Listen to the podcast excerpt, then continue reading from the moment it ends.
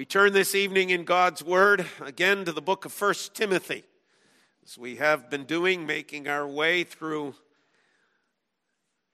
this letter of Paul to Timothy and to the church there at Ephesus as well.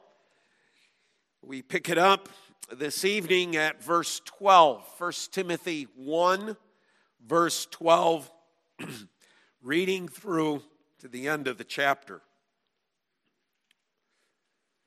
Let us hear then God's breathed out word to us in this evening hour. I thank him who has given me strength, Christ Jesus our Lord, because he judged me faithful, appointing me to his service.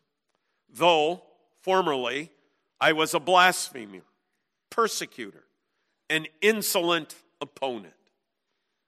But I received mercy because I had acted ignorantly in unbelief. And the grace of our Lord overflowed for me with the faith and love that are in Christ Jesus. The saying is trustworthy and deserving of full acceptance that Christ Jesus came into the world to save sinners, of whom I am the foremost. But I receive mercy for this reason that in me, as the foremost, Jesus Christ might display his perfect patience as an example to those who were to believe in him for life eternal. To the King of the ages, immortal, invisible, the only God, be honor and glory forever and ever. Amen. This charge I entrust to you, Timothy, my child, in accordance with the prophecies previously made about you, that by them you may wage the good warfare, holding faith and a good conscience. By rejecting this, some have made shipwreck of their faith, among whom are Hymenaeus and Alexander, whom I have handed over to Satan, that they may learn not to blaspheme. Thus far, the reading of God's word. Let's again ask for God's blessing in prayer. Our Heavenly Father, we thank you for this opportunity to read your word from Timothy. We thank you for sending Jesus to die for and save us from our sin. Thank you, as we read in the Old Testament, that you have replaced our hearts of stone. And we read of this example of Paul, who was uh, a blasphemer, and uh, you turned his heart around and you saved him. We ask this in Jesus' name. Amen. And amen. What a glorious passage in God's providence is before us in this evening hour. Glorious passage one as a as a follow up to this morning where we were in the book of Leviticus, what God would have us deal with, what God would confront us with in sin, in a sinful world, in a sinful society of which we are a part. Yet, God, as He often does, brings not only His word of judgment, but also His word of grace. And that's what's before us in this evening hour a beautiful, beautiful word of grace. But it's also beautiful because of the fact that we come to the Lord's table tonight. And we're reminded not only by word, we're reminded not only by that which we hear, by that which we see in the word, but we shall be reminded by feel, by taste, by smell in this evening hour of God's grace in and through Jesus Christ. He does indeed come to us with a testimony that, that does indeed touch all of our senses. That God does not want us to be people just of the mind. That somehow faith is just this cerebral activity. But faith is to be lived out in our daily lives each and every day so that all of us, every part of us, in this evening, as far as our senses are concerned, will receive a message from the Lord of grace. But before we come to the table, we hear the word. And I want us to consider this passage tonight under three main headings. First of all, Paul's reminder. Secondly, Paul's repetition. And thirdly, Paul's realization. Paul's reminder, Paul's repetition, and Paul's realization. What does he remind? What is the reminder? Well, it's a reminder, first of all, of who he is. Perhaps Paul did this for his own sake. who am I before I get into this, before I deal with this? Who am I? Who, who am I at this moment? Not who was I in the past, not who will I be in the future, but who am I at this moment? A realistic look at, at his own being at that particular time. Note what he says. First of all, he is strengthened. Verse 12 I thank him who has given me strength. As far as we understand, at the writing of this particular book, Paul has been through a number of trials. Paul has been through a number of difficulties, many persecutions, lots of struggles. Life has not been easy to him as far as we would think about life lived physically. There is no uh, health and wealth gospel being proclaimed. There's no, the Apostle Paul, I came to faith, and now all of my problems I have been delivered from. I never have any issues at all. No, quite the opposite. Paul had many struggles, physical infirmities that stuck with him, a thorn in the flesh, as he speaks about it throughout his life. And yet, Paul looks at his life at this point in time and says, I've been strengthened. I've been strengthened by Jesus Christ. I've been strengthened by the one who has been given all authority and all power. I've been strengthened by the one who is the Alpha, the Omega. I've been strengthened by the one who is the great I am. He has strengthened me. I'm but weak. I'm but frail. I'm humanity.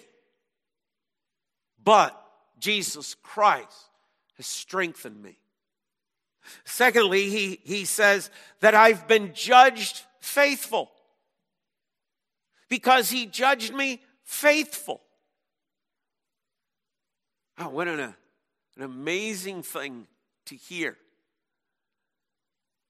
That as Paul looks at his life, Jesus Christ has made a judgment about Paul. And his judgment is he's been faithful. Now, Paul's going to go on to explain to us that faithfulness does not arise out of himself, but that faithfulness is by God's grace. It's by God's grace that he has been faithful.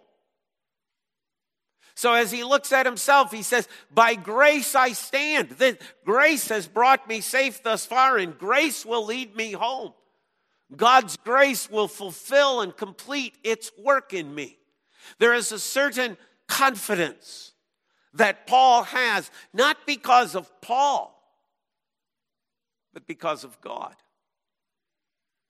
As he stands and takes an evaluation of himself, he also points out that he has been appointed to Christ's service.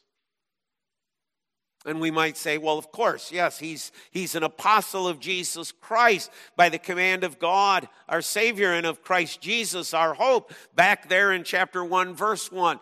But we shortchange the Lord when we think this is only Paul, because this is true of ourselves as well. God does indeed call us and appoint us to his service. It's part of the brilliance of, of the Heidelberg Catechism, dividing okay, the, the catechisms and the Lord's Day into sin and salvation, but also service. Service for some, service for a few. Only a few get to serve the Lord? No, no. All who are called and appointed by Jesus Christ, all who are saved by grace, all who are strengthened by Christ are called to service. to our Lord. Are all called to be apostles? Are all called to be teachers? Are all called to be evangelists? Paul says, no, not everybody's called to the same thing, but we are all called. We're all given, as it were, our own commission by Christ, our own responsibility to be faithful to Him, and He promises to strengthen us in it. So, what is, what is Paul's reminder? Who I am. But then Paul tells us who he was. This is who I am, but, but you need to know where I started. You need to know what ground zero was. You need to know what I was like. And notice the words he uses to describe himself I was a blasphemer. I was one who disregarded the name of the Lord. I was one who disregarded the work of the Lord. I was one who disregarded the being and the essence of who the Lord is. I was one who blasphemed. I spoke of things I did not know. I spoke against things that I did not understand. Something that came under one of the punishments in that Old Testament law. Was a blasphemer.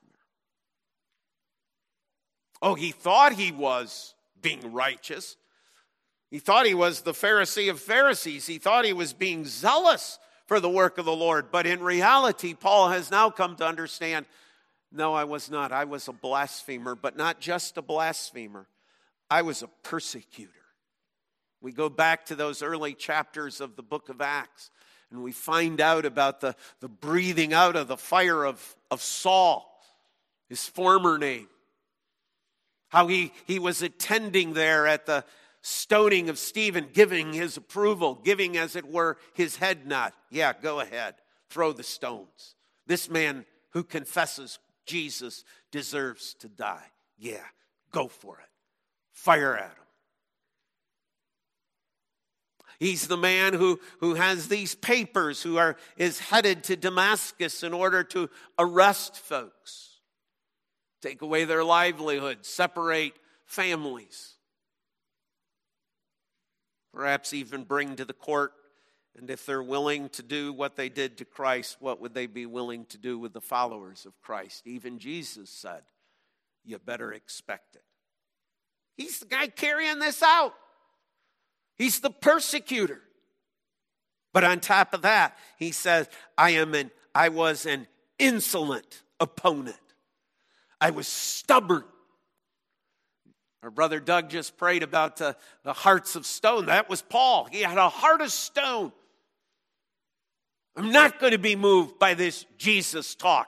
I'm not going to be moved about that which I hear. I'm not going to be moved by the story of the cross. I'm not going to be moved about a resurrection. I'm not going to believe all of those fables and all of those myths. His heart was insolent, he was strongly opposed to God reminds us of the type of terminology that was used of the Jews in the Old Testament. They're, they're being stiff necked, they're being a rebellious people.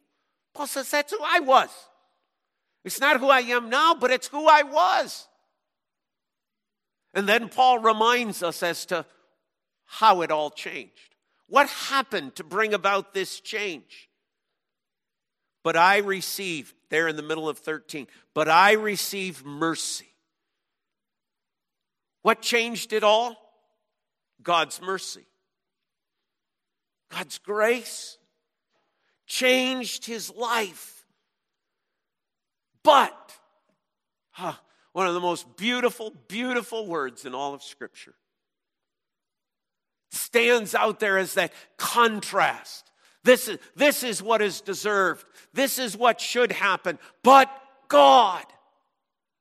This is what, what logically should have taken place. But God. Here's a man who is opposing God. Here is a man who is blaspheming God's name. Here is a man who is persecuting the followers of the Lord Jesus. What does he deserve? He deserves wrath. He deserves judgment. He deserves condemnation. But God gave mercy. God did that which is totally unexpected. God did that which is unbelievable, which is mystifying, which causes wonder, which causes awe. What changed? Here I am. Here, here I am. I'm, I'm, I'm strengthened by Christ. I'm, I'm considered faithful by Christ. I've been appointed by Christ. But look at who I was. What happened? Grace, God's mercy. Paul speaks of his ignorance there in verse 13. But I received mercy because I had acted ignorantly in unbelief. Some may think, well, so when people act in ignorance, they have an excuse. Paul's not using this as an excuse. Paul's not bringing to this the, the fact that, well, of course I don't deserve any guilt. I, I was ignorant. And, and my ignorance, you see, brings about, I was so ignorant that, that God has this sympathy because I'm so ignorant. That's what moves God to be merciful. No. What, what Paul is saying is God recognizes the hopelessness, the helplessness, and the complete inability of man to save himself. God recognizes that unless God acts, no one would be saved. He's recognized that since before the foundations of the world. He recognizes that when he comes to Adam and Eve in the garden. They're not coming to him, they're never going to come to him. It's God who has to come. And that's going to come out, isn't it, in just a few minutes in that phrase. Jesus Christ came into the world. Not one of us asked for him to come. Not one human being was on their knees saying, Oh, Jesus, come and save us. No one. God had to act because we're so ignorant, we're so incapable. We, we're completely incapable. There is no ability within us to turn our lives around. What Paul is saying is, this is who I am, this is who I was, and it had nothing to do with me. But it had everything to do with God. And the grace of our Lord overflowed for me. God overflowed Paul's life. God didn't just fill Paul's life, God overflowed his life with grace, with faith, with love that all came from Jesus Christ. Paul, Paul is, is the poster child of Jesus' words I came to give life and I came to give it abundantly. Well, in what way do you give life abundantly? Abundant grace, abundant faith, abundant love. That's what Christ gives. He doesn't give meagerly, He doesn't give partially, He doesn't give half, He doesn't give a quarter. God overflows us. It spills over out of us because of that which He has given to us. We can't help but speak of God. We can't help but tell others of God. We can't help but have our lives completely turned and changed around. Because God's grace didn't just give Paul a little kickstart. I was thinking of this the other day when I, was having trouble starting a, uh, a small engine. right? And you're pulling and you're pulling and you're pulling and you're pulling, and it's like, oh, my shoulder. I'm going to need sh- surgery before I'm done with this thing. Pull, pull, pull. Oh, that's right. I got some starter stuff. Take out the you know, spark plug, put in a little starter stuff, put it back in. What do you suppose happened? Fired right up for 10 seconds, right? See, something was wrong that needs to be corrected. Something needed to be changed, not just a kickstart. Grace doesn't just get us kick-started. It's not just a starter fluid and then, okay, see, now things will take over. Now, now you can go back to the, the other stuff and everything will be just fine. It'll function just right. Your life will, will now completely turn around because I gave you a little bit of grace. I gave you a little bit of head start. I gave you a little kick to get you going. Now, grace overflows. And it overflows in faith and it overflows in love. This is Paul's reminder. Secondly, Paul then repeats something. He repeats a saying. He, he speaks about the fact of, of the fact, this saying, verse 15, this saying, what saying? Well, that's what he's about to say. But, but just stop and pause. This saying is trustworthy and deserving of full acceptance. The saying. It, it appears that, that what we're about to read is something that is well known. This is something that the Church of Jesus Christ has laid as a foundation. That this has become a, a motto. This has become the church's confession. This has become the church's creed. Some suggest it might have even been the church's hymn. And this saying, the saying that Paul is about to lay out before us this evening, is something that Paul is testifying through the Spirit, is something that is trustworthy. This is something you can depend upon. This is something you can have complete trust that you can rely 100% in. There is absolutely no wavering on this statement. It's not only trustworthy, Paul says, it's deserving of full acceptance. Oh, there are many, there are many who might hear this saying and accept it as true. But there is something different between accepting something as true and something being accepted fully. Completely. In total. Not just out there not just as some truth, not just as some teaching that exists out there, but something that you have within your own heart, within your own mind, and within your own soul become absolutely convicted of fully. And there is no doubt, there is no wavering. What is the saying? It's the saying that was well known in the church about Jesus Christ.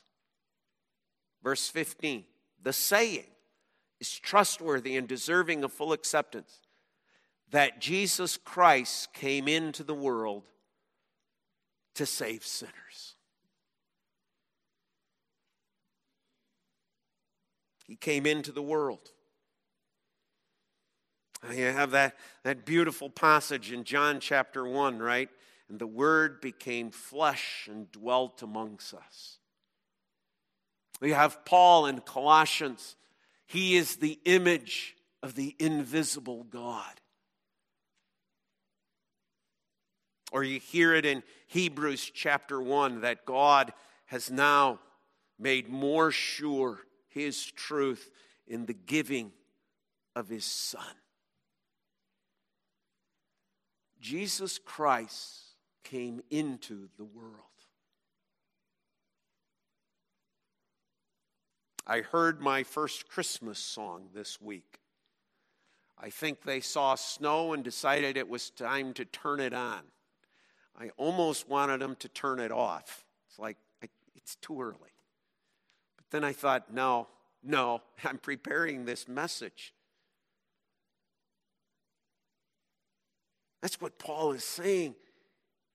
It's part of the miracle of grace. Jesus Christ came into the world.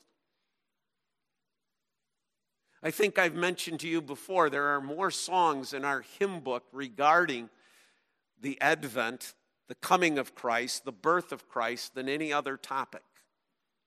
I'm not sure that's necessarily the best well balanced, but I think it does elicit a reminder to us.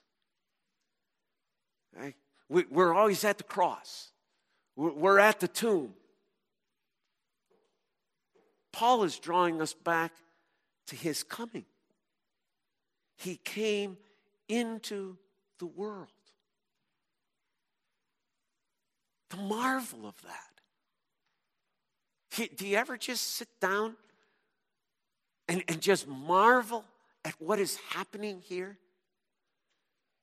Jesus Christ came here into this world. As Paul writes in Philippians 2, he left as Christ the glories of heaven. He did not consider equality with God something to be grasped, but he emptied himself, taking on the very form of a servant. And you know, that servanthood isn't just the cross, the servanthood is in coming. He laid aside royal robes, he laid aside the praise of angels. He, he lays it aside to be born as a babe in a manger in Bethlehem. He lays it aside to live in tabernacle in this sinful world. He lays it aside to hang out with 12 guys who don't get it the whole time that they're with him. One who is going to betray him, one who's going to deny him, two who are going to demand higher positions than others.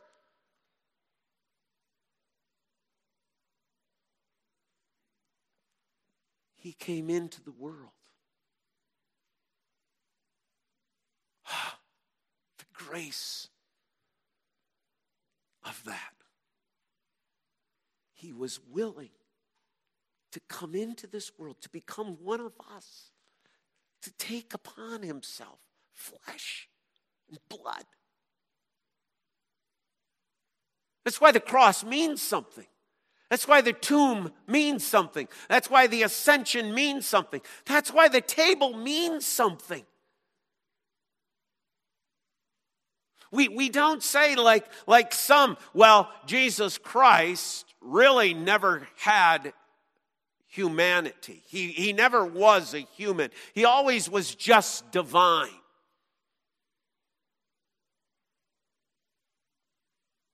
Now he came into this world.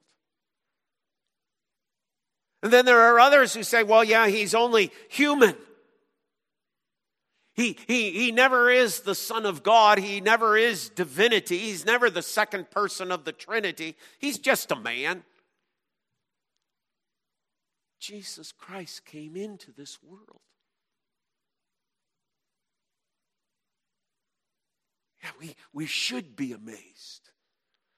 And we should stand in wonder at the cradle of Bethlehem that holds not just a king. The cradle of Bethlehem holds the Son of God,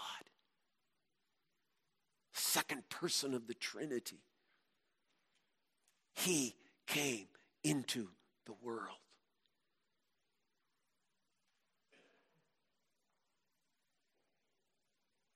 This saying is trustworthy and deserving of full acceptance that Christ Jesus came into the world. Why? For what purpose? What was the reason? Why does he do this? To save sinners. Jesus himself says on multiple times, uh, recorded for us, for example, in the Gospel of Mark, it's not the righteous who, who need a doctor, it's sinners. Or that theme verse, if you just want to go back to it a minute, that, that core verse of the whole book of Mark. It's Mark chapter 10. Okay? And, and it's one of those verses, if you're in the habit of underlining, this ought to be underlined. Okay? This, this ought to be underlined. Jesus himself is speaking. Okay? And he's talking about his purpose for coming. And he says, For even the Son of Man came not to be served, but to serve, and to give his life as a ransom for many. Jesus Christ came into the world to save sinners. There it is. There's that centrality, there's that core.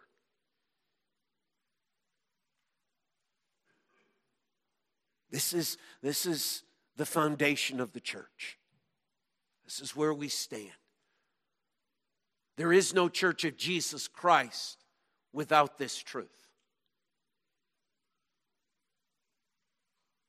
You can't be a church that honors and glorifies Christ if you deny this truth. Jesus Christ came into the world to save sinners.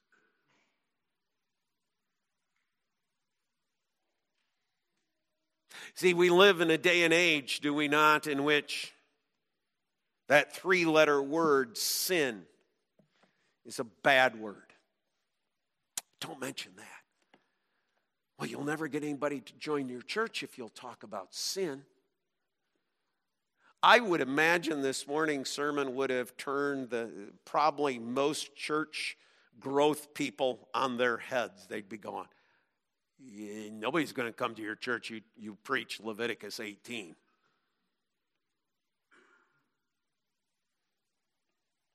Robert Schuller, remember him? Wrote in a book called The New Reformation. He wrote the following I don't think anything has been done in the name of Christ and under the banner of Christianity that has proven more destructive to human personality and hence counterproductive to the evangelistic enterprise than the unchristian, uncouth strategy of attempting to make people aware of their lost and sinful condition. Why did Jesus come then?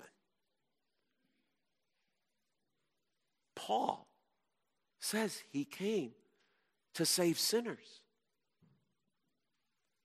The gospel is about sin. Else, there's no need of a Savior. And here's the, the glory of grace He did come, He entered into this world in order to save us from our sin.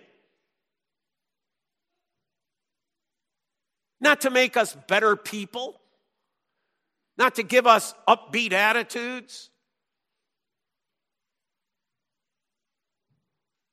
but to save us from sin. And then Paul adds, of whom I am the foremost.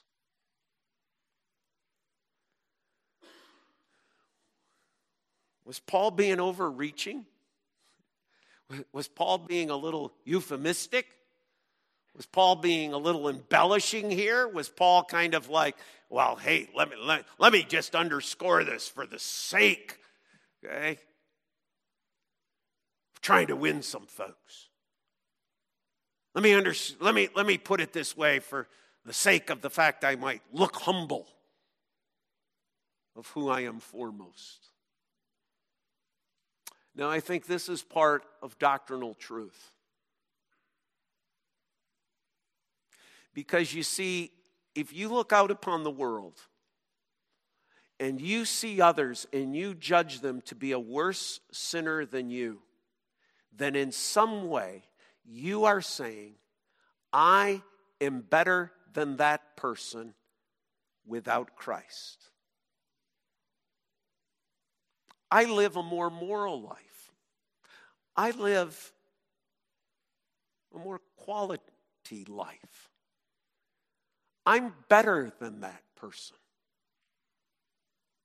And as soon as you make that judgment, what you're saying is, I have done something that makes me better than that person. Paul says, I don't look out upon people, I look in a mirror. And when I look in the mirror, I see the sinner. I see the world's greatest sinner. I see the world's chief sinner.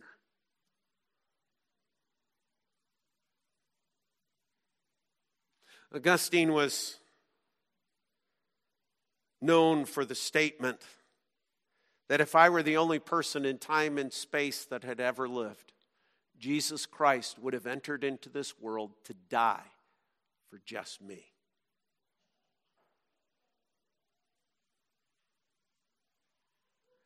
When we look at our own hearts, we, like Paul, are to see the chief of sinners. And here's the glorious truth Jesus Christ came to die for that chief sinner.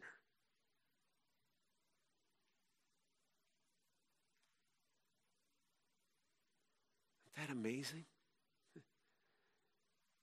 yeah.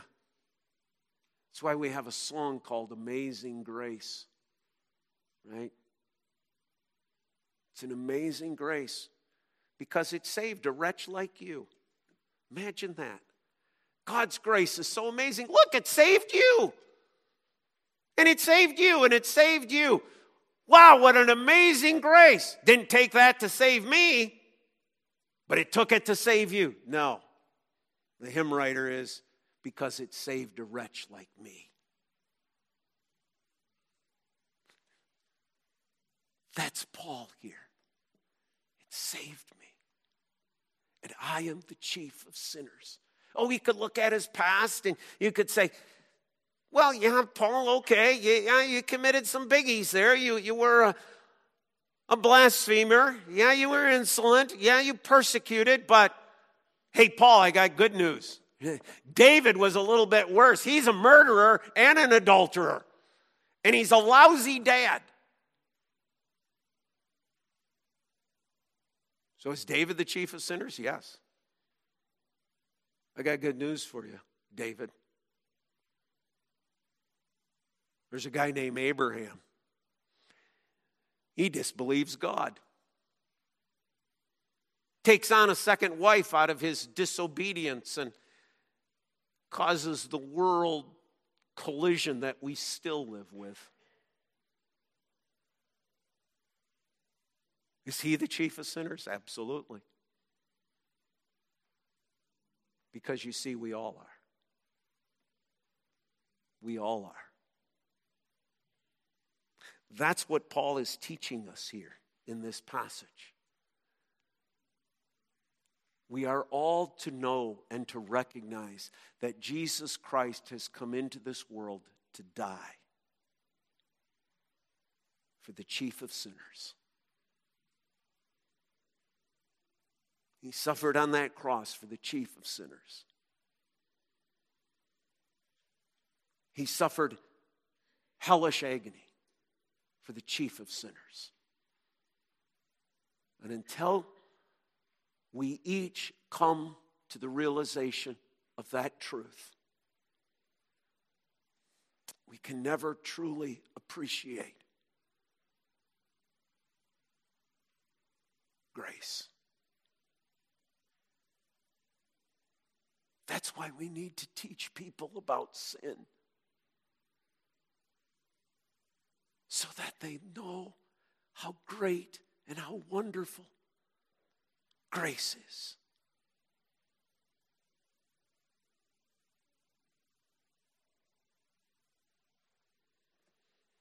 Well, we didn't get to our third point, but there's always next week. That's the nice part when you preach through a, a, passage. You can always come back to it next week, and it does have a beautiful lead in. But I think we stop there for this evening. And as we come to the table, we're going to be reminded of that. But here's the glorious truth we're going to hear take eat, take, drink. Christ came into this world to save sinners, and I am the chief.